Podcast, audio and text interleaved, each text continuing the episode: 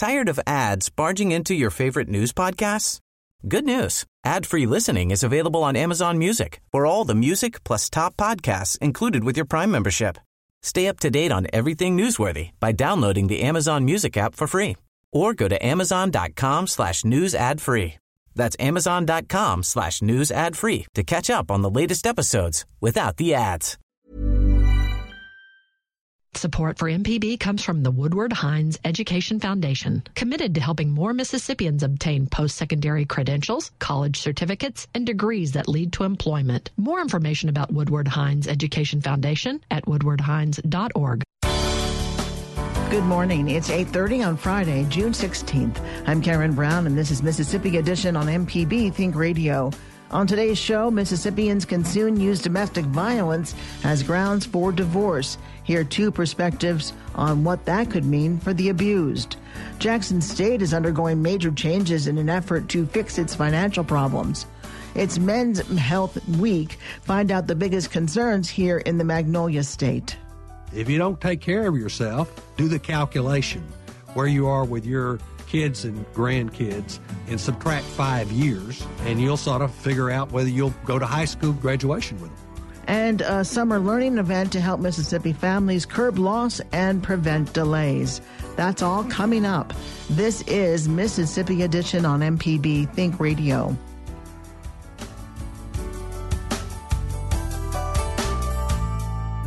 July first marks a day when Mississippi victims of domestic violence can file for divorce with a greater sense of confidence.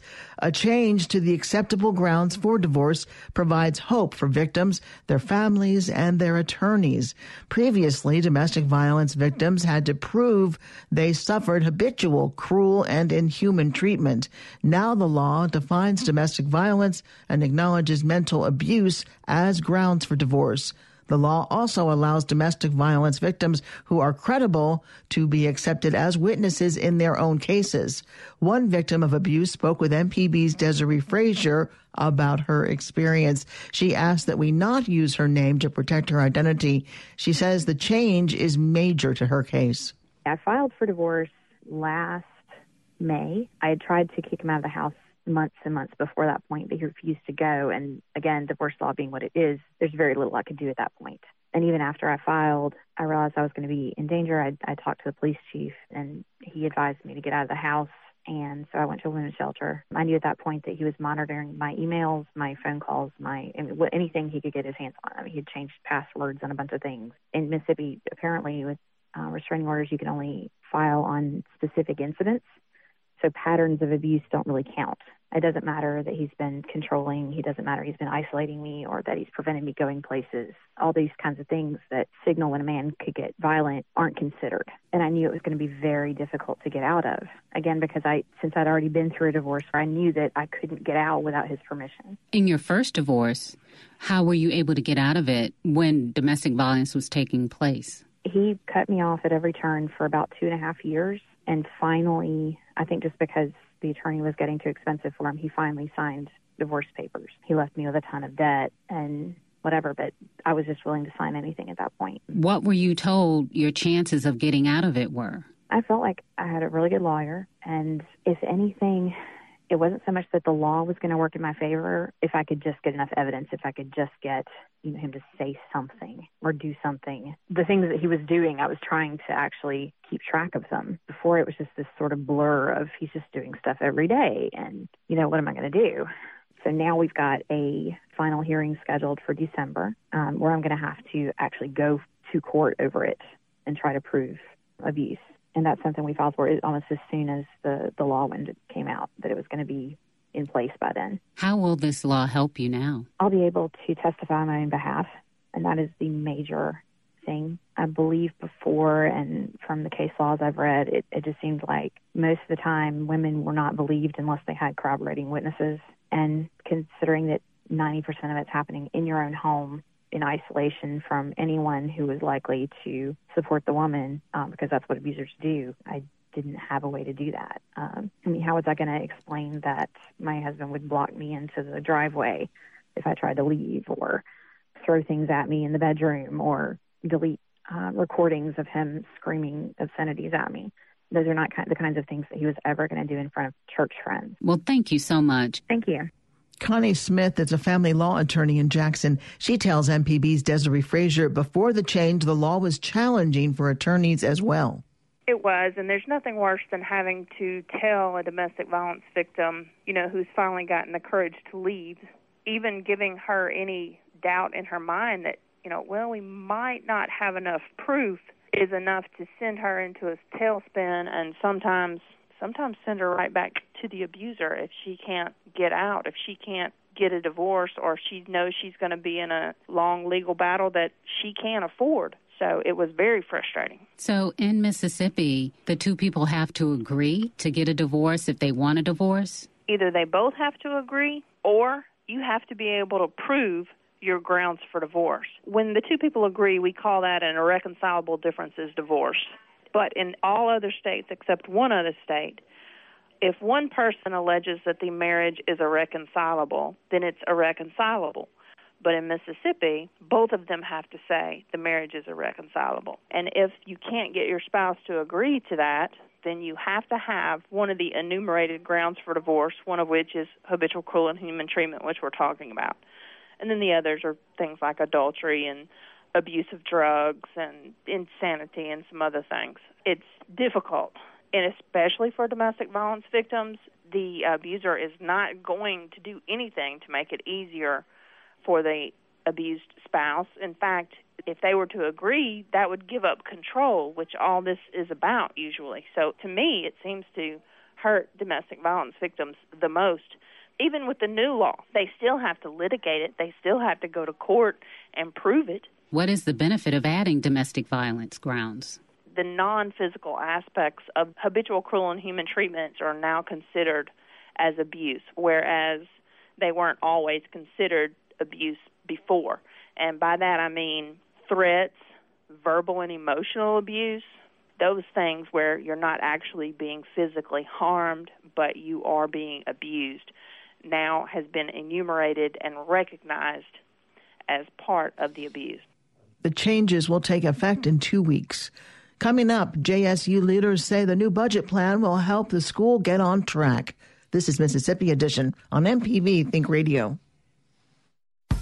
If you're a sustaining member of M P B Think Radio, we appreciate your support of our programs. To become a sustainer, go to m p b online dot org.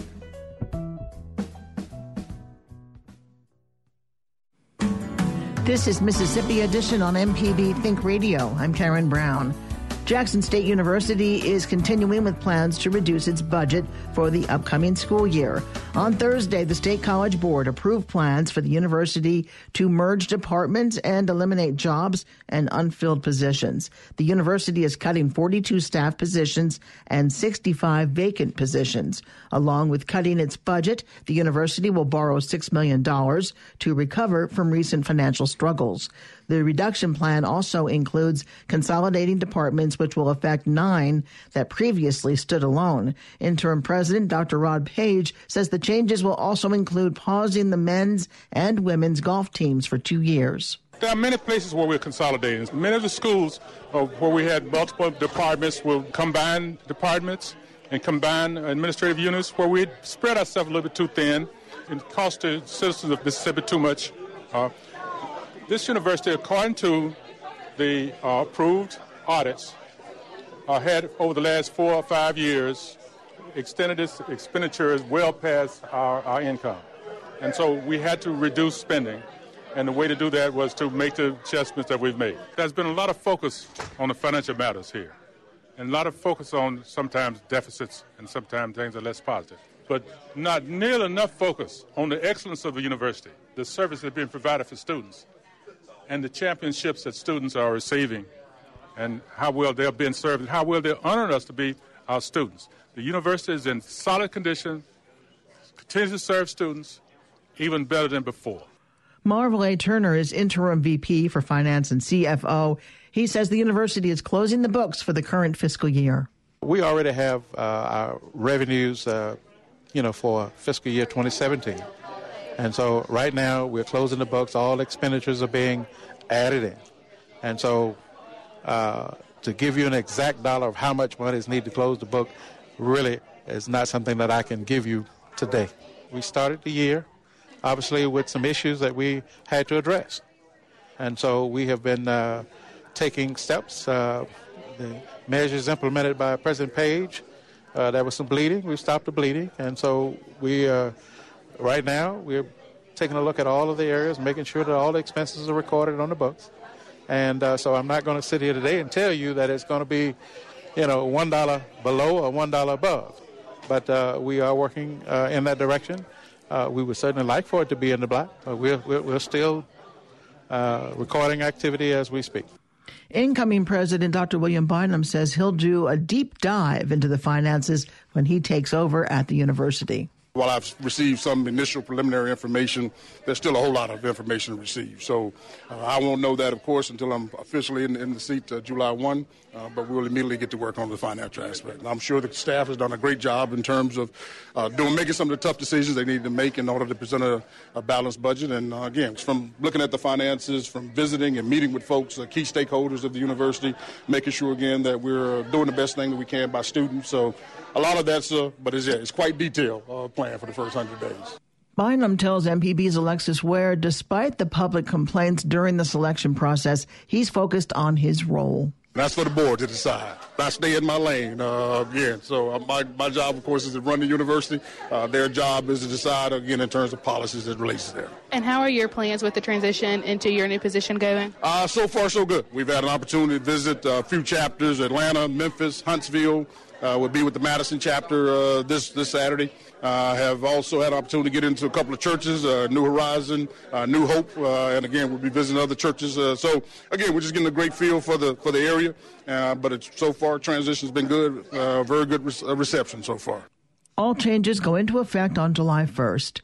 Coming up, the doctor is in. Doctor Rick DeShazo has health awareness tips in honor of Men's Health Week.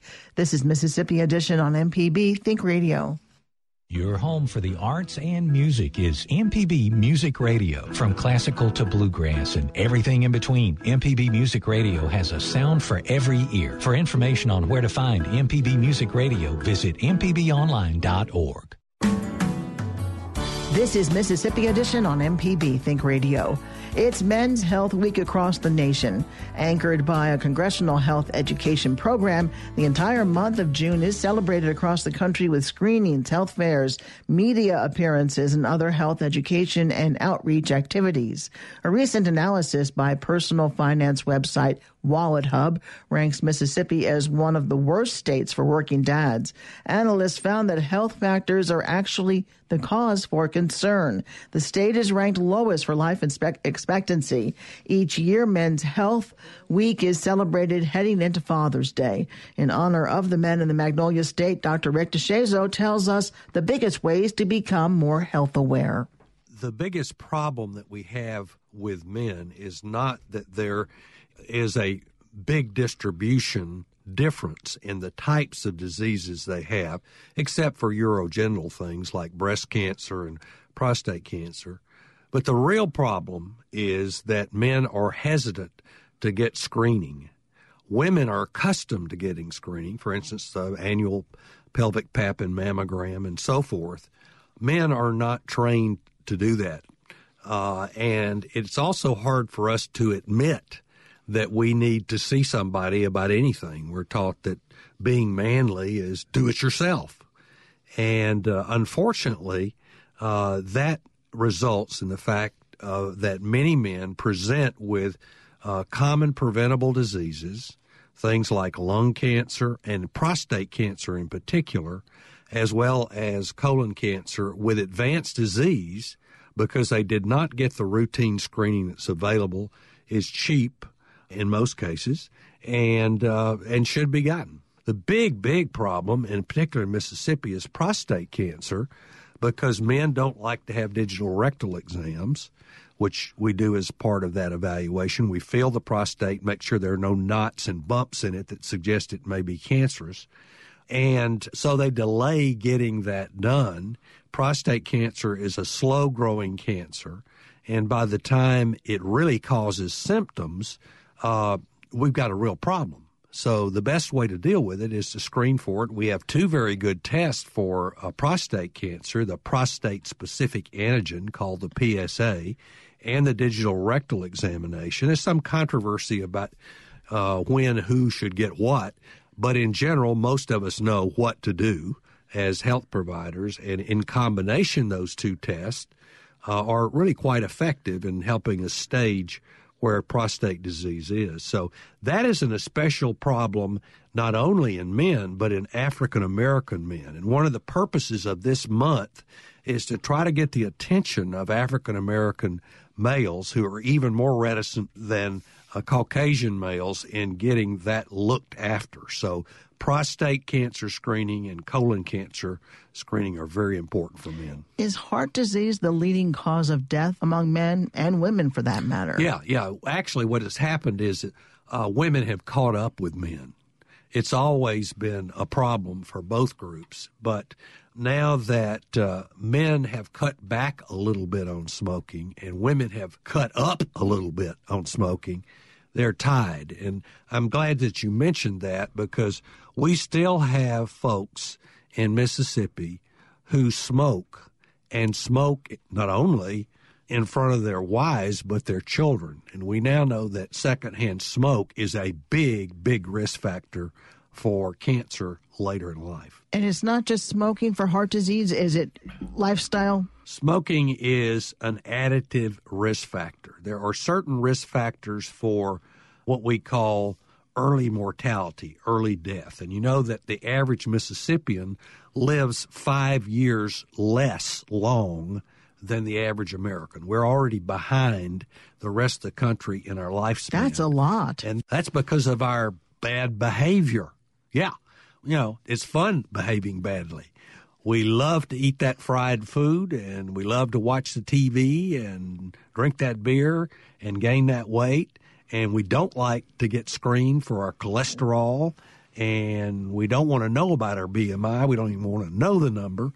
So when you add the obesity factor, the lack of screening, the smoking exposure, uh, and whatever familial inherited risk factors you have, we're living in a worst-case scenario. If everybody wants to see their grandkids, well, if you don't take care of yourself, do the calculation where you are with your kids and grandkids and subtract five years, and you'll sort of figure out whether you'll go to high school graduation with them. Doctor Rick DeShazo is a professor of medicine and pediatrics at U M M C. He's also co-producer of Southern Remedy here at M P B Think Radio and M P B T V. Doctor Rick DeShazo, thank you so much for being here. Thank you for asking me. June is Men's Health Month. Coming up, a special summer event to help your child avoid summer slide. This is Mississippi Edition on M P B Think Radio. Informative M P B news stories, the local shows you love, up-to-date severe weather info, and the state and worldwide reach telling the story of Mississippi. You're listening to M P B Think Radio. In December of two thousand fourteen, the Obama administration announced the opening of diplomatic ties with Cuba and began easing restrictions on trade and travel to the country. We will begin to normalize relations between our two countries. Now President Trump looks to tighten those restrictions. I'm Ari Shapiro, the evolving U S Cuba relationship, this afternoon on All Things Considered from N P R News. Today at four on N P B Think Radio.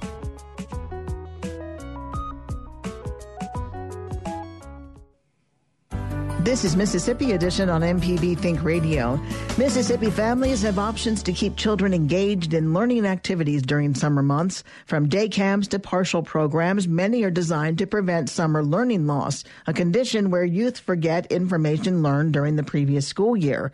Mississippi Public Broadcasting is getting in on the intervention with the Shape Up and Read event. Sheila Brown is Director of Early Childhood at M P B. She tells us it's important for parents to keep track of their child's progress.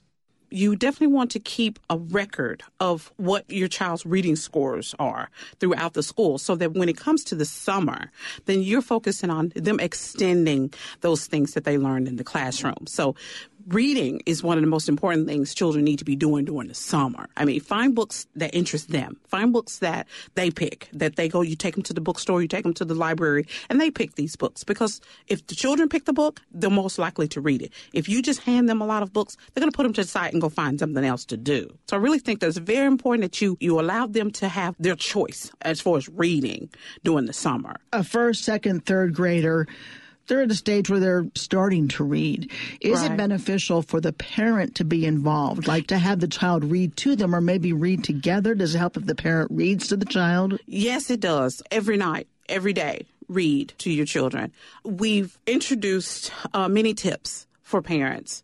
And one of the biggest ones is that when children do have books and they have picked these books, that you find time to read them yourselves. And when they come back to tell you what happened, you know, first, middle, uh, last in the story, then you, you're familiar with the book. So I think that's very important that the parents read books along with their children, that parents read books and introduce that book to the child. Say, hey, I read Little Red Hen Makes a Pizza. Then you go and read that story with them. Is it important or beneficial to ask your kids what they read, to ask them questions about it?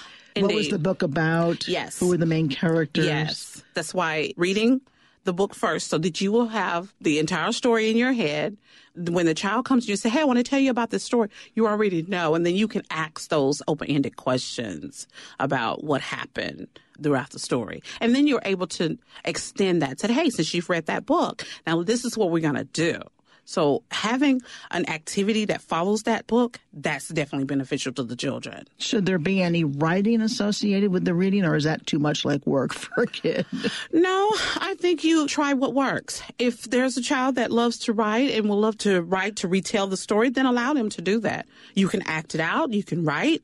You can draw pictures. All of that works for children. It sounds like if you just let them go, maybe they're not going to do as well as if you are involved as a parent. A parent needs to be involved in the reading of all the books that are within the, in the house.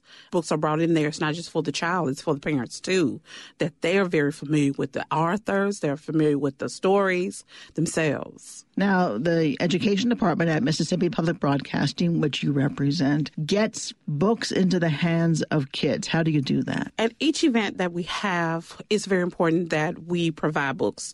We're trying to help with the summer learning loss, with the reading initiatives that are out there by building home libraries. That's very important to us, that there are more than enough books throughout the house for the children to read. So Mississippi Public Broadcasting can put books in their hands. We, we are definitely driven to do that. And parents can find out more, and the kids can have a lot of fun this Saturday with the Summer Learning Family Fun Day. Tell us about that. They're going to be at the Jackson Convention Complex, which is downtown. This will be our third year at that location. The time is from nine to two, and we will have hands-on activities uh, related to our P B S programming. Uh, we'll have characters walking around. There'll be some live show from Bob the Builder. There will be three shows, and we have some great vendors who will be there. And they're all excited to be a part of this event as they, too, are addressing the, the summer loss and, and reading gain. This is a free event? It is a free event. Please come. Have a great time. And it's inside. So it is inside. inside. So if it rains, we are good. We are good. If I watched the weather this degrees. morning. Yes. We invite the parents to do those activities right along with the children. Um, we make space for them to sit on the floor or stand by, you know, at the table and do those things with them, because a lot of these activities are for parents to be there to watch how their children are, are working, um, doing these activities. So and it's a lot of fun for the kids. It's a lot of fun for the kids. It's a lot of fun for me. It's a lot of fun for me. It's fun for everybody. Yes, yes. Sheila Brown is the director of early childhood at uh, Mississippi Public Broadcasting. It's called Shape Up and Read. Shape Up and Read, yes, yes. This Saturday, nine to two at the Jackson Convention Complex. Sheila, thank you so much. You're welcome. Thank you for having me. According to the Hechinger Report, if the children don't do reading and other activities to keep their brains firing at optimal levels, they will need weeks, if not months, to get back up to speed. Stay tuned to M P B Think Radio for a full slate of Mississippi-based programs all morning long. Coming up at nine o'clock, it's Gestalt Gardner. At ten, it's Next Stop Mississippi. And at eleven o'clock, stay tuned for Southern Remedy for Women. If you missed part of the show today, find past episodes of this and other Think Radio programs online at m p b online dot org or by downloading the M P B Public Media app from the Apple or Google Play stores. I'm Karen Brown.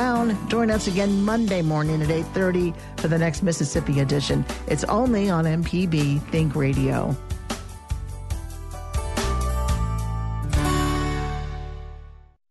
Support for M P B comes from the Woodward Hines Education Foundation, committed to helping more Mississippians obtain post-secondary credentials, college certificates, and degrees that lead to employment. More information about Woodward Hines Education Foundation at